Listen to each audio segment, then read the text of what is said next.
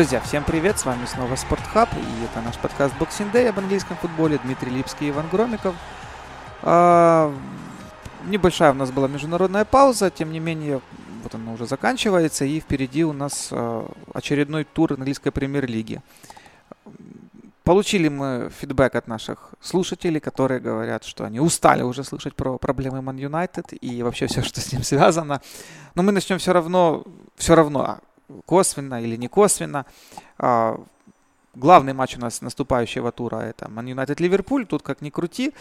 А, мы, наверное, немножко абстрагируемся от того, что происходит непосредственно в командах. Больше мы попробуем затронуть а, здесь какой-то исторический контекст.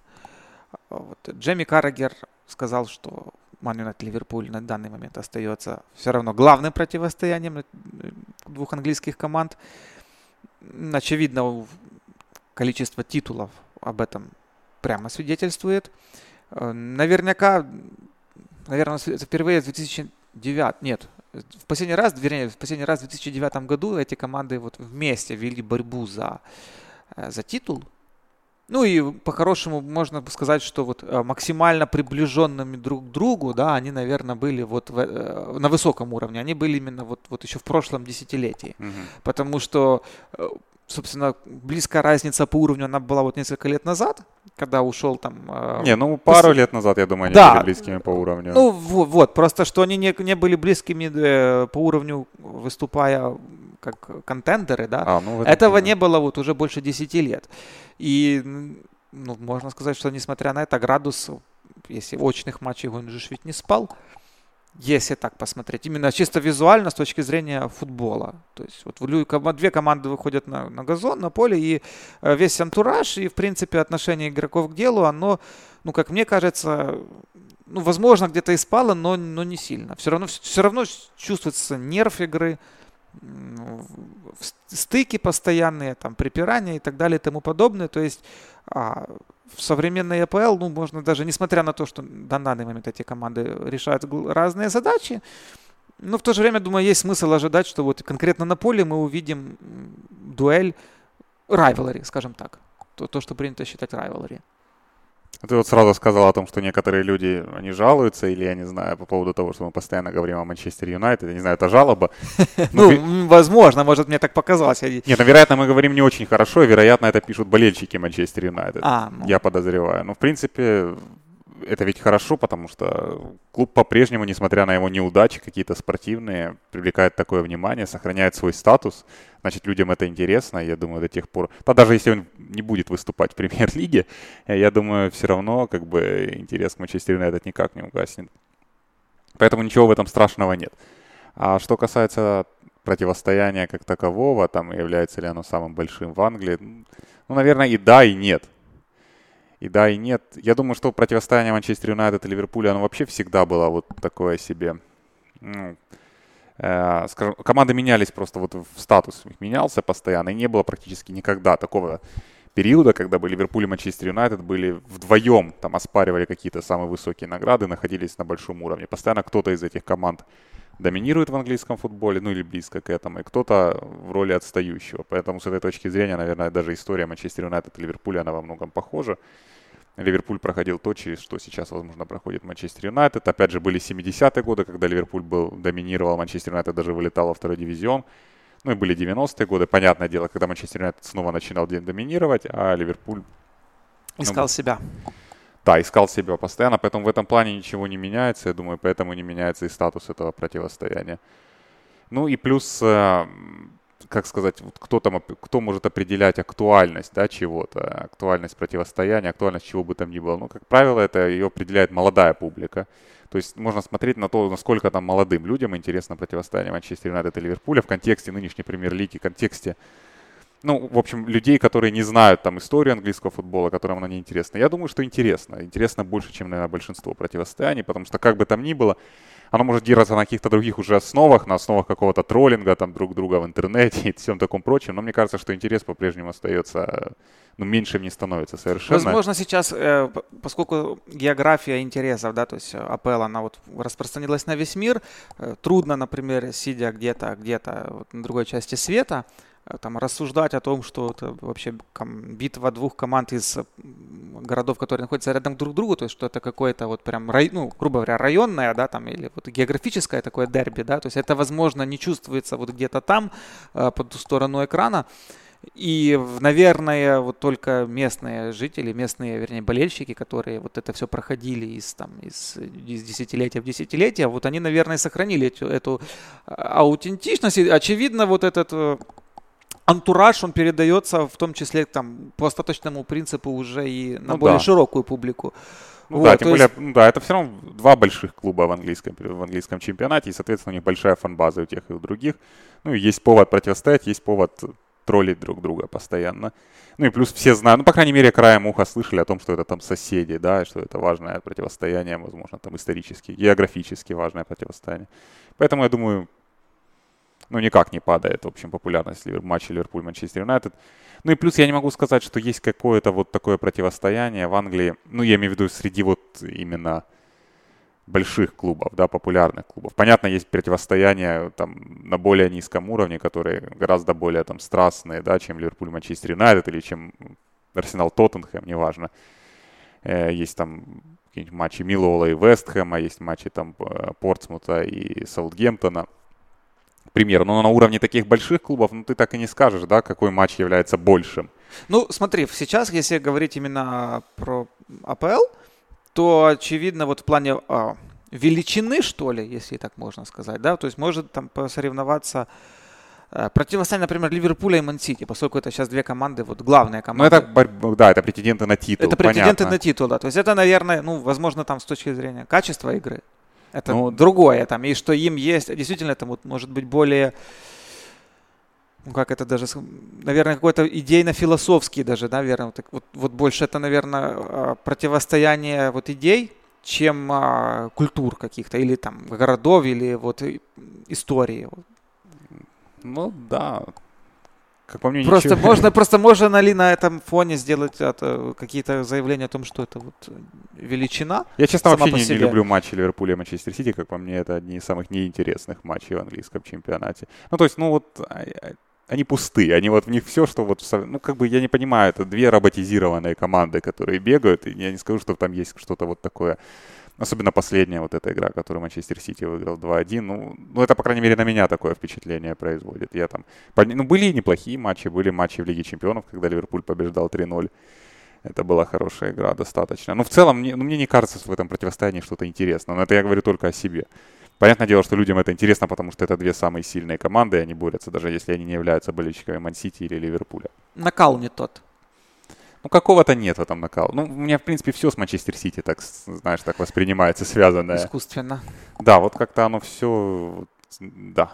Вот как будто нет в этом какого-то подтекста серьезного, знаешь. Вот, вот матчи Манчестер Сити с любым из э, грандов этим, они точно не могут конкурировать с играми МЮ и Ливерпуля. Но, может, матчи Арсенала и Тоттенхэма какой, в каком-то смысле, но опять же, все равно Манчестер Юнайтед и Ливерпуль больше клубы, да, по своему масштабу. Ну, если мы берем мировой, мировой просмотр. Влияние, да, да, мировое влияние. Ну, Челси как-то, ну, со всеми у них так, ну, со всеми интересно достаточно. Но, опять же, ну, не больше, чем Ливерпуль и, Манчестер Юнайтед. Поэтому, да, наверное, в этом что-то есть.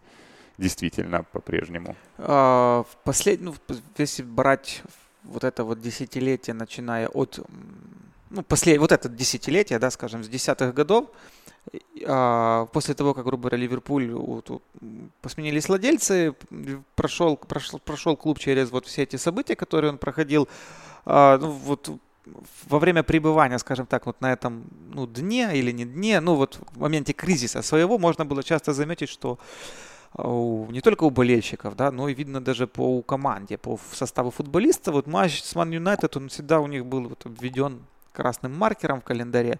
И мы видели вообще, то есть в самый, в самый плохой день, то есть в самый плохой сезон, даже так правильно сказать, самый плохой сезон, Ливерпуль всегда настраивался вот там на матч с командой Фергюсона, которая там постоянно уже, ну, в тот момент все закрывала э, титулы, грубо говоря. И э, можно ли сейчас сказать такое примерно про Ман Юнайтед? Я вспомнил про э, этот ты когда рассказывал о том, что Ливерпуль даже в самые худшие дни там настраивался на матче с Манчестер Юнайтед, я сразу вспомнил этот выход Джерарда на замену в игре с Манчестер Юнайтед после перерыва. Да-да-да. Вот кто тогда точно настроился на этот матч. Ну, я просто к тому же, если, понимаешь, что с тех пор ведь многое, многое воды утекло не в том плане, что клубы поменялись э, там ролями или что-то в этом роде. Я веду к тому, что вот в командах уже не осталось так много местных э, воспитанников, игроков, для которых действительно это имеет какое-то значение. То есть, если там были Джерар, там Карагер, да, вот это в принципе даже там Куит или Рейна, которые вот э, во времена большой четверки постоянно как-то претендовали, бросали вызов, да, то есть для них это еще как-то вот осталось, да, то вот сегодня, например, даже для того же Ливерпуля, не говоря уже про Ман Юнайтед, который как бы сейчас ниже идет, ну, то есть, что, что вот какой там, я не знаю, смысл там условному Салаху там, или, э, или Фермину, или там для Мане, вот, что для них там игра с Ман Юнайтед? Ну, для них это как бы вот ну, очередной матч там с хорошим... Ну, сейчас, если подходить вот с этой точки зрения, о том, сколько там есть местных футболистов, которым мне безразличны это, то сейчас на самом деле, ну, не так плохо все в этом, ну, в этом плане. Я думаю, Манчестер Юнайтед есть такие футболисты, есть Рашфорд, есть Лингард, Мактомины есть. Но это уже немало, это все равно футболисты первой команды. Плюс еще есть просто английские футболисты, которые об этом знают. Там Магуайр, Ван Бисака, ну, Джеймс, да, британский футболист. Ну, у Ливерпуля есть Александр Арнольд, к примеру. Ну, Робертсон не местный футболист, но все равно британский футболист. Там Хендерсон, который, в принципе, капитан команды, точно это понимает. Ну, Милнер... плюс там подтекст, подтекст да. Фергюсона тянется еще. Ну, Милнер тот же, который вообще все понимает. Любое противостояние, да. Мне кажется, в этом плане сейчас не так все плохо. Но я думаю, что осведомлены. Я думаю, осведомлены. Я думаю, что в Ливерпуле вообще очень сильно заботятся об этой культуре. Какое-то понимание. Я думаю, что и Клоп к этому так подходит, знаешь, как бы он пытается аж полностью ассимилироваться. Но если еще не ассимилировался полностью, то он это прекрасно понимает. Ну, Манчестер Юнайтед, к тому же, и тренер Сульшер, который играл раньше за этот клуб и который, ну, там, хорошо знает о противостоянии с Ливерпулем. Но я думаю, что в этом плане никаких особых проблем там сейчас нет. Ну, и тем более для Манчестер Юнайтед так вообще им нужно что-то доказывать, им нужно постоянно что-то доказывать, потому что результаты очень плохие, всего две победы в этом сезоне, как раз матч с Ливерпулем, но они на него так и смотрят, вот как на это лучшая возможность показать себя, как бы, да, и для тренера, и для ну, футболиста. Если исправляться, то исправляться вот как раз вот, вот тут. Ну да, вот это как раз мотивация. Вот как у Ньюкасла было две недели назад в игре с Манчестер Юнайтед, также сейчас у Манчестер Юнайтед в игре с Ливерпулем. Когда, если не сейчас себя показывать. То есть как раз в этой игре им нельзя проваливаться, да. Можно проиграть, но нельзя проваливаться, как в некоторых матчах. Поэтому я думаю, тут должен быть полный порядок э, в этом плане. Я думаю, что осведомлены. Манчестер Сити не осведомлены.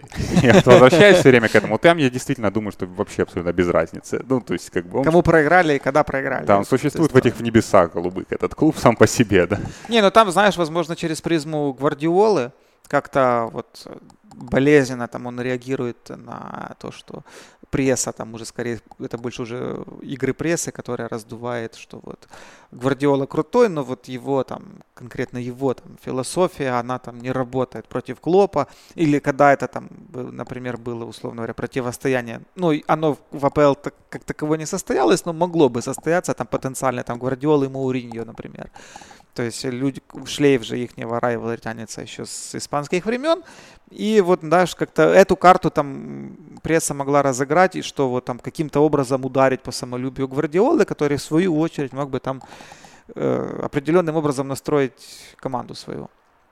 Да, я не спорю. То есть это здесь... Так вообще в Манчестер Сити нет как таковых проблем больших. Да, но в этом сезоне были. Ну, то есть единичные. здесь сегодня просто идентичность Ман-Сити, если мы как бы их берем. Да, она не историческая. Она не историческая, она конкретно философская здесь. Ну, вроде того, да. Поэтому, безусловно, там на личном уровне Гвардиолы, да. Но у Манчестер Сити, я имею в виду, ну, исторической, какой-то у них нет подоплеки с кем-то соперничать и кому-то ну, что-то доказывать. United, кроме Ман Юнайтед, да. да. Вот. Ну, с этого они и начали, когда они Тевиса приобрели у Манчестер Юнайтед, там, Welcome to Manchester. Раз, разожгли огонь, да. Да, с этого все оно и начиналось, безусловно. Но сейчас это тоже уже, наверное, как-то, ну, Манчестер Юнайтед, чтобы пинать ногами, ну, как, как сейчас выступает команда, да, особо, особо тут не посоперничаешь. Поэтому у них все проще. У них все именно вот в формате турнирной борьбы. Там, набирать очки, да и все. А здесь Ливерпуль, Манчестер Юнайтед все-таки с подтекстом. Я думаю. Ну и Ливерпуль же может, кстати, вот опять возвращаясь к Манчестер Сити, Ливерпуль же может там эм, повторить рекорд Манчестер Сити по количеству побед, если обыграет как раз-таки Манчестер Юнайтед. Вот знаковый момент. Ну, по-своему знаковый, но учитывая, что эти команды сейчас противостоят постоянно друг другу, это тоже приятный фактор, да, побить тот рекорд. 18 побед было у ну, Манчестер Сити. Вряд ли это прямая мотивация. Прям это вот не прямая вот, мотивация, да, это... но я имею в виду, что у Ливерпуля сейчас как бы ну, я к тому, что в конечном счете все равно все сводится к Манчестер Сити. То, что мы обсуждали еще на прошлой неделе о том, что Ливерпулю нельзя, Ливерпуль не хочет повторять ошибок, которые, кстати, были в Манчестер Юнайтед, с Манчестер Юнайтед в первую очередь.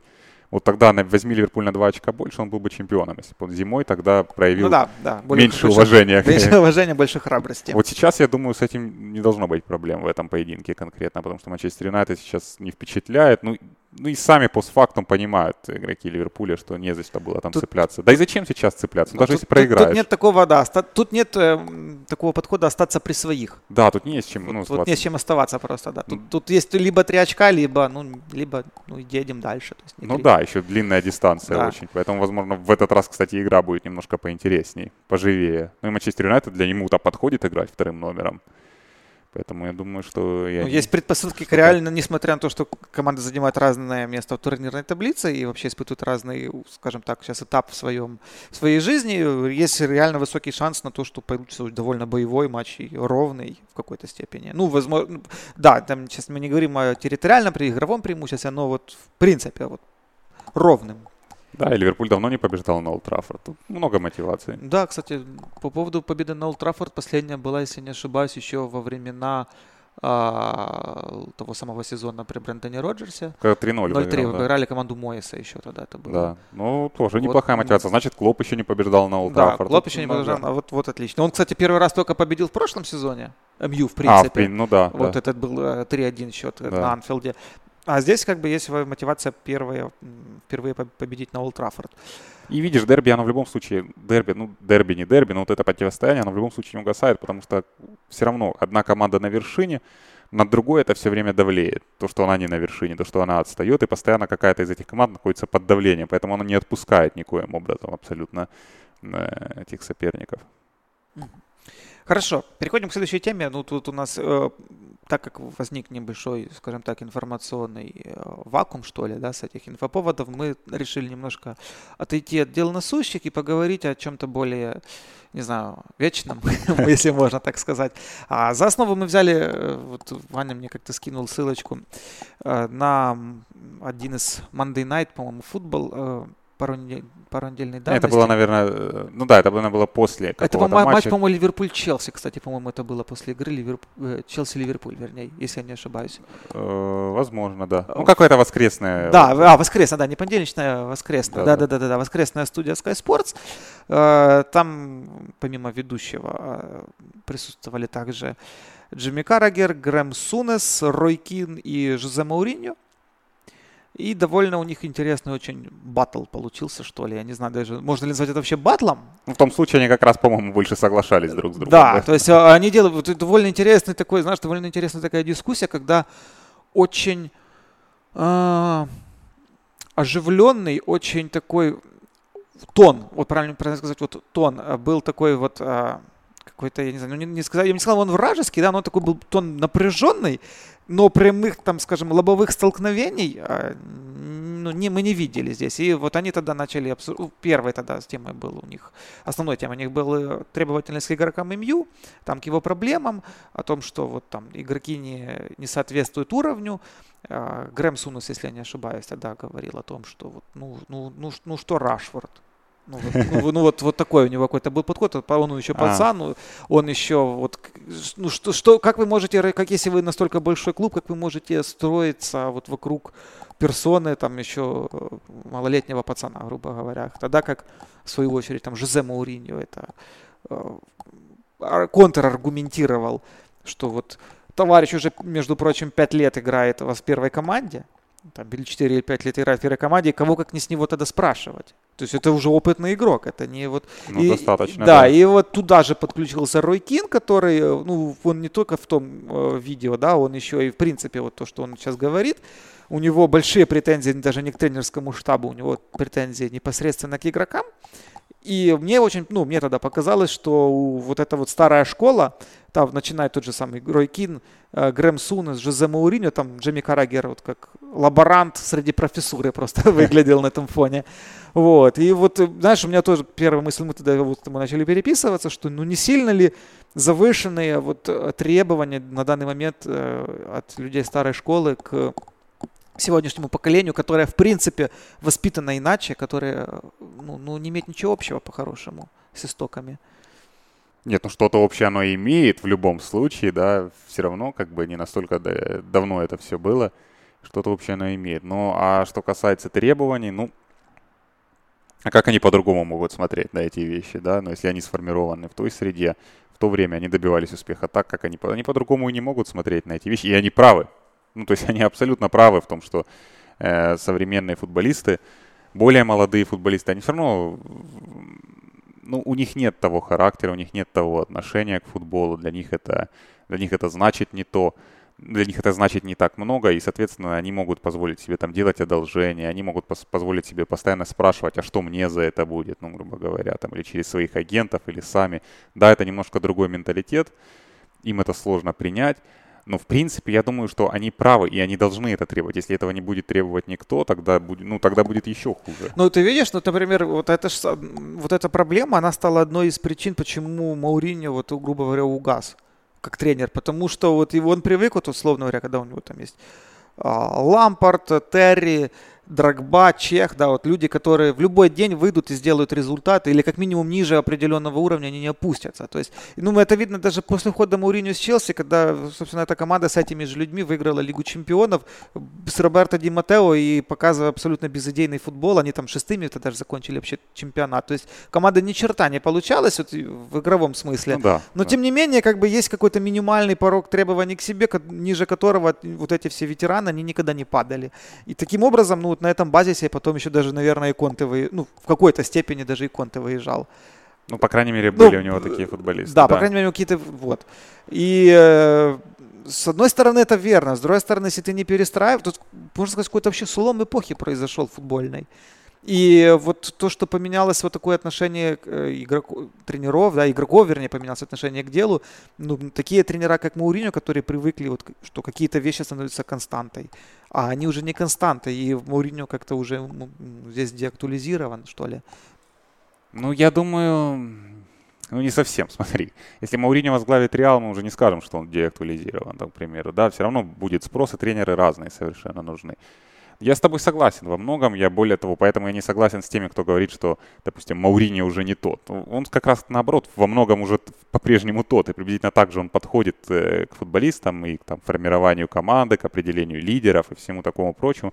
И как раз футболисты немножко изменились, тут я полностью согласен, и поэтому ему не удается давать такой же результат, как раньше, потому что ну, те же методы не настолько ну, хорошо, точнее, не то, что те же методы. Дело даже не в тактике, а именно вот в отношениях с футболистами. Потому что эти футболисты, ну, они не принимают вызовов, да, как принимал там вызовы Лампард, как принимали даже футболисты там в Порту эти вызовы, да, еще когда Мауриньо был совсем молодой, он тоже с ними достаточно жестко обращался, да, но они, это было для них реакция, там, и с Манишем у него были какие-то конфликты, когда он только там принял команду, ну и так далее и тому подобное. И тут, да, с одной стороны, нужно меняться тренеру. Но, понимаешь, дело в том, что ну, нет тренеров, которые меняются на самом деле. Их практически нет. Может, ну, как-то по чуть-чуть, но, как правило, тренер, если он сформировал свой подход на каком-то этапе, он будет с ним работать всю карьеру. То есть какие-то небольшие точечные изменения, но он уже сформирован. У него уже сформирована своя модель управления, как бы там ни было. И это, ну, там легко меняться в 20 лет, там, да, в 25 еще легко меняться. Но уже после 40, в 50, особенно когда ты добился какого-то успеха, то меняться очень сложно. Э, я в этом уверен. Поэтому я думаю, что ну, Мауриньо просто такой яркий пример, по которому можно судить. Но я думаю, что большинство тренеров, они не меняются никаким образом.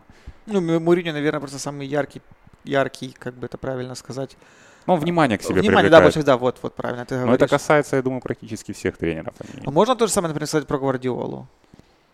Я думаю, что да, у него свой метод управления. Он ну, так... я просто к тому, что, видишь, у него там были, условно говоря, ветераны Барселоны, то еще той, да, он с ними вот, какую-то часть, когда он принимал команду, он же часть там звездных игроков отсеял, э, взял с собой, оставил там вот ветераны, там, помню, Пуйоль, там, Хави Иньеста, э, я уже, ну, да не суть важно, в общем, мы всех этих людей знаем. Э, потом он приходит, например, там, Бавария, да, ну, там Бавария немножко другая среда, но, в принципе, где-то похожая культура. И он похожие вещи делал. Да, Баварии. и он похожие вещи. И сейчас он приходит в Ман-Сити, где у него вот такого ничего, ну, вот у него из таких столпов, на которых он может опереться, ну, наверное, Давид Сильва, только который, опять-таки, ну, уже время идет, но играет против самого Сильвы. Хотя Сильва даже, ну, будем говорить, а, в свои в праймовые годы в Мансити, но он, он никогда не, не был тем игроком, который в самый трудный момент эту команду свою потом, ну, лидерские качества Давида Сильвы там Ну, он скромный, много. тихий, такой, как да, он, да, но это не, не, не тот немного типаж э, игрока, но тем не ну, менее, да. он сейчас, мы видим, что вот с такими людьми, как там Стерлинг, условно говоря, там Дебрюйна тоже еще вчера под, парень, который подавал надежды, ну вот уже возмужал и стал полноценным лидером команды. То есть э, вроде как бы люди из разных эпох, футболисты разных эпох, уже из разного, из разного воспитания, что ли. Но тем не менее, вот, э, вот Гвардиолы как-то вот идеоло, идеологично, да, возможно, за счет идеологии, оно, он вписывает людей, которые ну, я думаю, пришли... что за счет идеологии, в первую очередь, за счет идеологии. То же самое было и в Барселоне, потому что он сам представлял Барселону. Месси был тогда еще очень молодой футболист. Ну, Иньеста, Хави на тот момент еще не были ветеранами. Да? Ну, они были сформировавшимися, ну, да, да, да, но да. они ветеранами еще не были такими прямо. И Гвардиола представлял их культуру, и он ну, буквально быстро дал результат. Его методы быстро начали работать, и это сделало большую разницу. А с футболистами вроде ЭТО, Рональдинho. Рональдинho, Ибрагимович, ну, да. в первую очередь, да, у него отношения не очень хорошо сложились, он как бы эту конфронтацию постоянно избегал этой прямой конфронтации. То же самое в Баварии. У него не со всеми футболистами сложились отношения далеко в Баварии, на самом деле. И не только там Швайнштайгер, как самый яркий пример, вот ветерана, с которым у него не сложились отношения. И с футболистами другими. Но в то же время его как бы методология, учитывая успешность этой методологии в э, Барселоне, учитывая то, насколько она распиарена, насколько они говорят, сколько он энтузиазма вкладывает в эту работу, как бы, да, она ну, производила впечатление на многих игроков, в первую очередь на молодых игроков. Если она еще и производит впечатление на молодых игроков, это становится как бы локомотивом. И тем, кто постарше, они уже не могут, ну, они тоже уже должны включаться в это дело, да. Знаешь, это вот как в Челси сейчас Лампард работает. Почему там с первых туров было понятно, что в принципе все может быть нормально, потому что видно, как Лампард быстро повлиял на молодых футболистов, на Маунта, на Абрахама. А сейчас мы видим, уже прибавляют и другие. Канте вернулся, уже выглядит поинтереснее, чем Виллиан забивает. Виллиан вообще сейчас там лидер, да, по сути. Да, и другим приходится подтягиваться за этими молодыми. Они же не могут сидеть в стороне и жаловаться, когда молодые разрывают там, да, выходят. И оно производит впечатление. Поэтому я думаю, что концепция Гвардиолы вписывается в это все. Ну, и какие-то условия создаются, опять же. Но большинство игроков за ним следует. Э, современных молодых игроков следуют за тем, что он... Ну, потому что вот ну, такое время, его идеи настолько популярны. Ну, то есть мы сейчас можем прийти к выводу, что все-таки идеи более вечны, чем ну, человеческие отношения, что ли, что, чем, чем вот эта вот требовательность, что вот э, сначала ты вот, как говорит Тройкин, должен вот успевать забегать за спину без относительно того, кто твой тренер, знаешь, там, успе, ну, грубо говоря, там в подкате несись отбирать, да, и, а потом уже э, мы подумаем о тактике. А, возможно, наоборот, ты сначала восстанавливаешь какие-то стандарты, под которые, типа, вот как-то люди должны... Ну... Не совсем. Я думаю, все равно все строится от авторитета. У Гвардиолы был авторитет, когда он пришел в Барселону. У него было уважение, был авторитет, к нему прислушивались. Без этого было никак. И это ему помогло. То, когда он пришел в Баварию, он уже пришел на багаже того, что было в Барселоне. То есть все равно без авторитета это очень и очень сложно. Ну, добиться вот такого вот эм, ну и плюс не стоит драматизировать, там, знаешь, что как будто бы там тренеры старой школы, они не могут выстраивать отношения с молодыми футболистами. Могут, но не со всеми. возможно, не так успешно. Все-таки Гвардиола это тоже отдельный кейс совершенно. То, в каких он условиях работает, в каких клубах он работает, мне так кажется. Ну, есть, например, еще Юрген Клоп. Вот тут, мне кажется, это какой-то определенный микс э, требовательности и идей. То есть, помимо того, вчера, по-моему, писали интересный инсайт по поводу трансфера Набиля Фикира.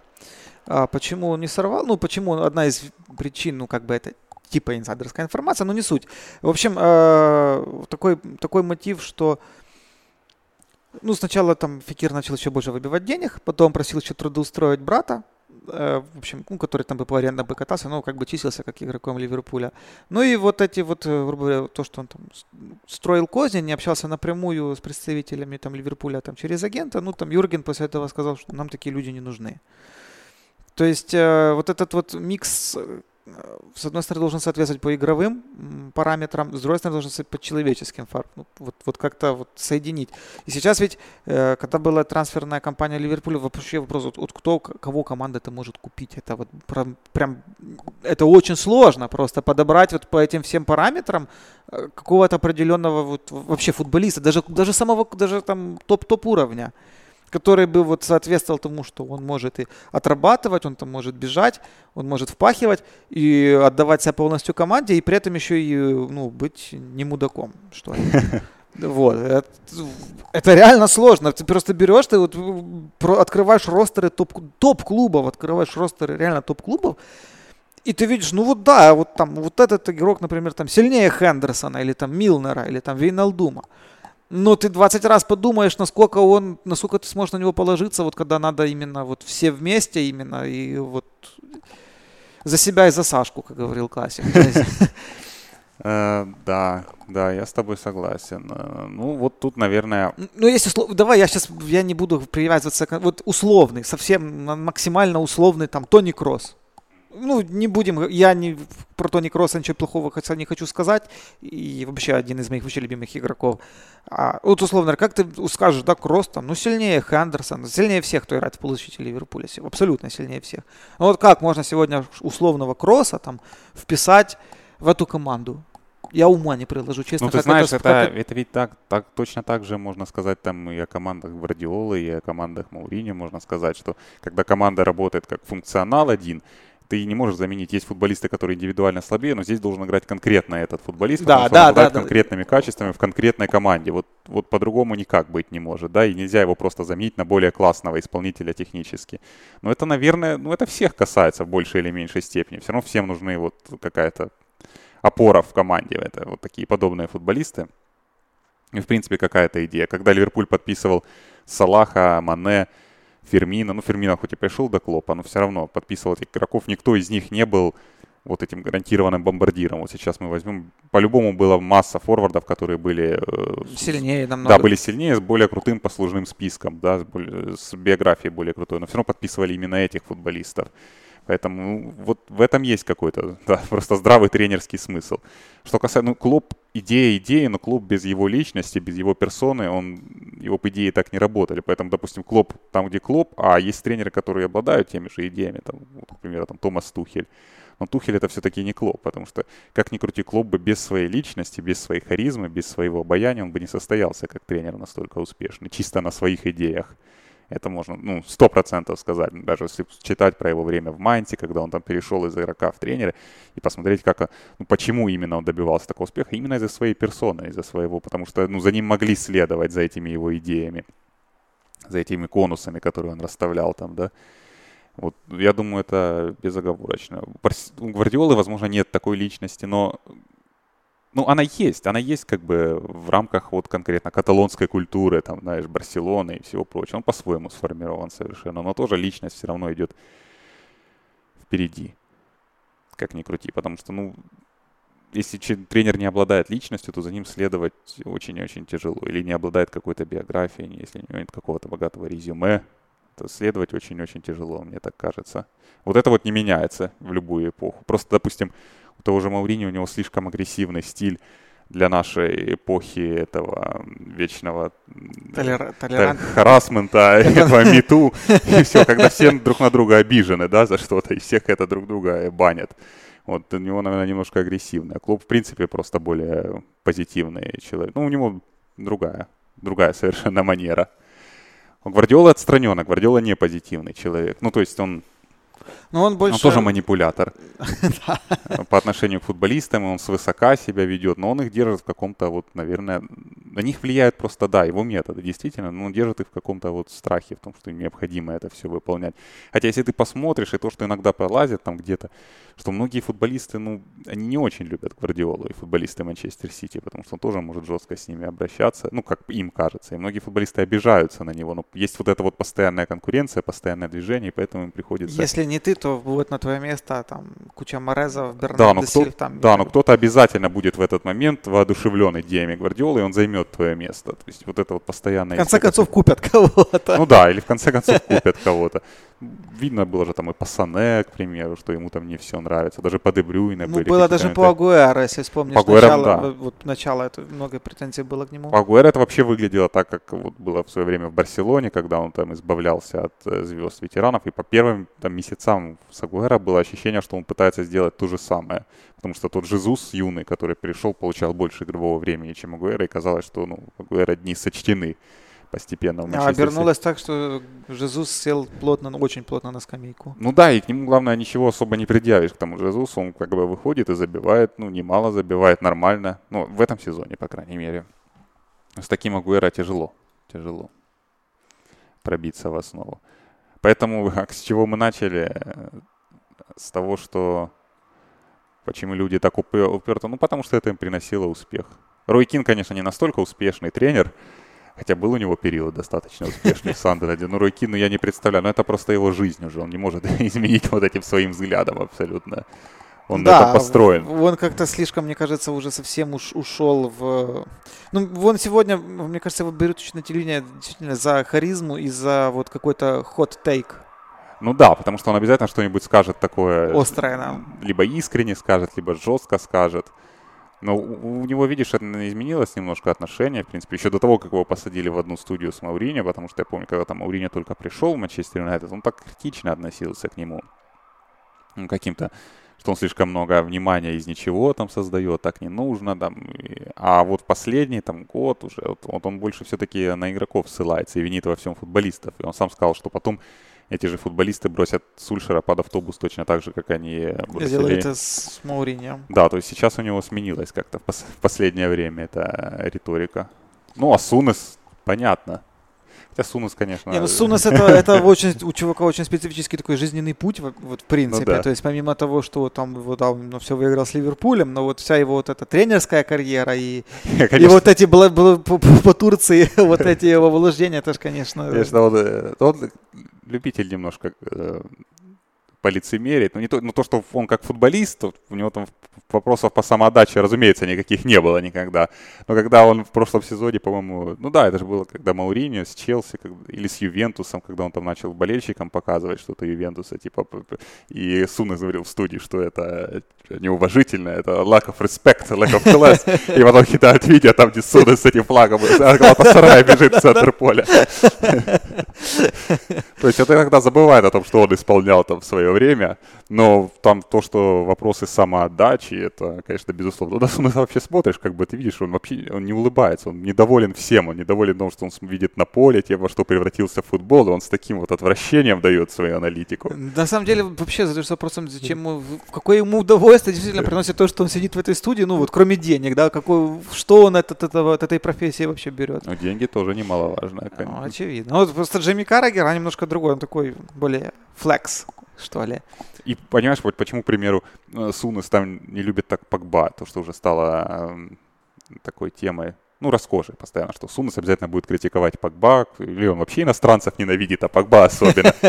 Потому что он действительно его не понимает, что он ведет такую инстаграм-жизнь, ведет одевается, в общем, ведет себя как знаменитость настоящая. Погба, но на поле он не может это подтверждать, потому что Сунес прекрасно знает, Сунес был таким, как Погба, именно за пределами поля, ну, по, мес, по тем меркам, он ездил на дорогих машинах, он все время костюмы носил очень дорогие, он этим славился, но при этом на поле он был совершенно другим человеком, и поэтому Сунеса вот это вот и бесит, что ты как бы, если ты хочешь быть таким, ну, почему ты на поле играешь как какой-то... Не соответствуешь. Да. Ах, хорошая, хорошая тема Хорошо, отлично. Ну, то есть в конечном счете, да, понятно, что каждый защищает себя. Мауриньо, там, понятно, там по нему видно все, что он говорит. Даже когда он обсуждает другие команды, там видно, что это касается его, и он специально... Он везде, пойдет... да, он в каждой, вот у него такая еще тема, он в каждой, вообще в каждом кейсе, который его вроде не касается, но он везде находит что-то свое. Да, он где-то да, выставляет ситуацию так, чтобы оправдать себя оправдать, или показать да, себя. Да, но это тоже какой-то, что ли, комплекс. Ну, это просто, я думаю, он постоянно вот эта тема... в поиске работы, он как бы себя продает безостановочно. Это, ага. я думаю... Ну, опять же, ну это искренне вполне. Я думаю, что и Сунес вполне искренне, и Рой Кин вполне искренне. Даже если он не всегда последовательный, он там Сульшера не будет критиковать, потому что его, это его партнер по команде. Но я думаю, что в принципе это вполне искренне. То, что они думают о футболе, как бы и о современных футболистах.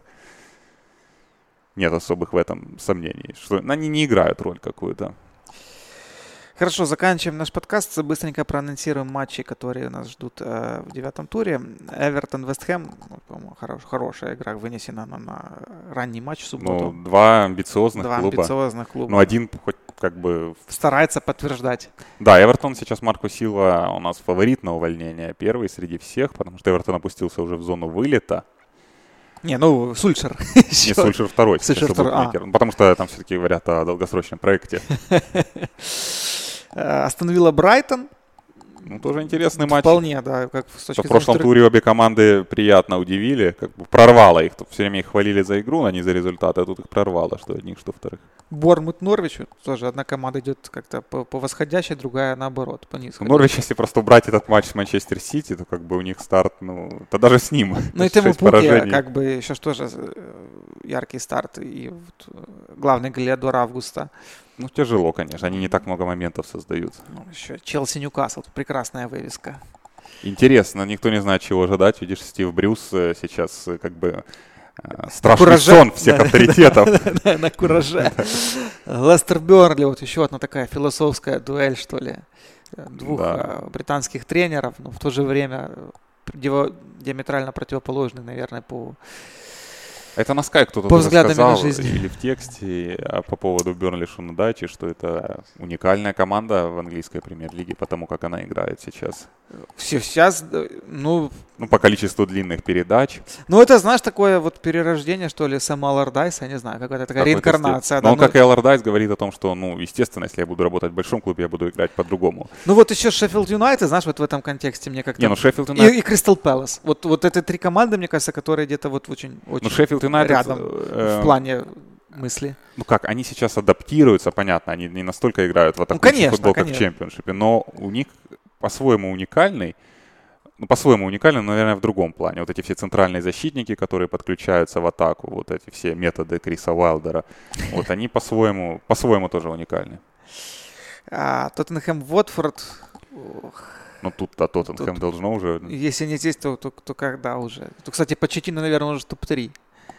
Ну, я не думаю, что его будут увольнять. Я не представляю себе ситуацию, в которой его уволят, если честно. Я думаю, больше склоняюсь к тому, что он уйдет О, сам в какой-то момент. Но видишь, он настаивает на том, что он не, не будет бежать с корабля, то он еще там, уже до конца сезона. Ну, как раз было время сейчас хоть немножко выдохнуть, немножко собраться. Вулверхэмптон, Саутгемптон. Тоже тяжело. Мне кажется, две команды, которые пока не оправдывают ожиданий вот глобально. Ну, Вулверхэмптон последнюю неделю, конечно, прибавил. Еще победа над Бешикташем внезапная в Стамбуле. И победа над... Три победы подряд в течение 10 дней. Саутгемптон, да, но Саутгемптон, в принципе, ты же видишь, это Ральф Хазенхютель как говорят знатоки Бундеслиги, там, тренер из Бундеслиги, как бы, у него нет там основного состава, он там эту тактику меняет по пять раз за матч. Вот у Казенхютля приблизительно так команда играет. Он постоянно что-то меняет, иногда хорошо, иногда плохо. Но, по крайней мере, она не проваливается откровенно и свои очки наберет, я думаю. Кристал Пэлас Ман Сити. Любимый выезд Папа Гвардиолы, наверняка из, из команд второго эшелона. Но здесь вот, вот где мы ожидаем как минимум хотя бы борьбы, да, вот в матче явно фаворита Эндердога, так это здесь. Ну, во всяком случае, опять-таки, исторические предпосылки, да и в принципе, то как Пеп Гвардиола, вернее, даже не так. Мне кажется, тут скорее Рой Ходсон не комплексует по поводу Пепа Гвардиолы. И это очень, ну, не, не в контексте Ходжсона, да, это, в принципе, редкость для премьер-лиги, где вот команда из второй части таблицы играет уверенно и не боится, вот, вот не боится играть в футбол. Хорсон уже не в том возрасте, чтобы комплексовать, поэтому он Э, ну да, я согласен. Но я думаю, что в этот раз Манчестер Сити все-таки своего добьется, просто потому что это Манчестер Сити, и у него была неудача в игре с Вулверхэмптоном, а, соответственно, они эмоционально перестроятся и на этот раз ну, сделают все правильно, как правило. Ман Юнайтед Ливерпуль мы уже обсудили. И последний матч понедельничный, 22.00. Шеффилд Юнайтед Арсенал. Очередной выезд Арсенала команде, вот э, такой неуступчивой команде, как Шеффилд. А мы тут хихоньки-хахоньки, Арсенал на третьем месте уже идет, а мы а. тут все над ними стебемся, что это не какие-то не такие. А третье место это... это... в одном очке от Манчестер Сити, да, а так, ну, это просто третье место, это предел вообще, чего можно требовать от Арсенала.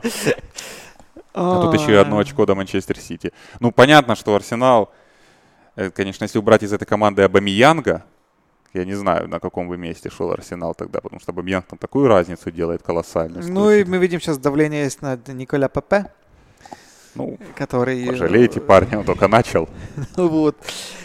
Ценник, конечно, ценник не щадит. Потому что он вышел тогда с Ливерпулем, по-моему, какой был восторг по поводу ну, его да, обыгрыша да, да, Ван Дейка, да, да. все такое Пока это, наверное, его единственная вот яркая, э, то, чем он может похвастаться в арсенале за этот весь период. Хорошо, будем заканчивать на этом. Подписывайтесь на нас в соцсетях э, и Apple подкасты, Google подкасты. Дмитрий Липский и Иван Громиков были для... записывали этот подкаст для вас. Услышимся. Удачи.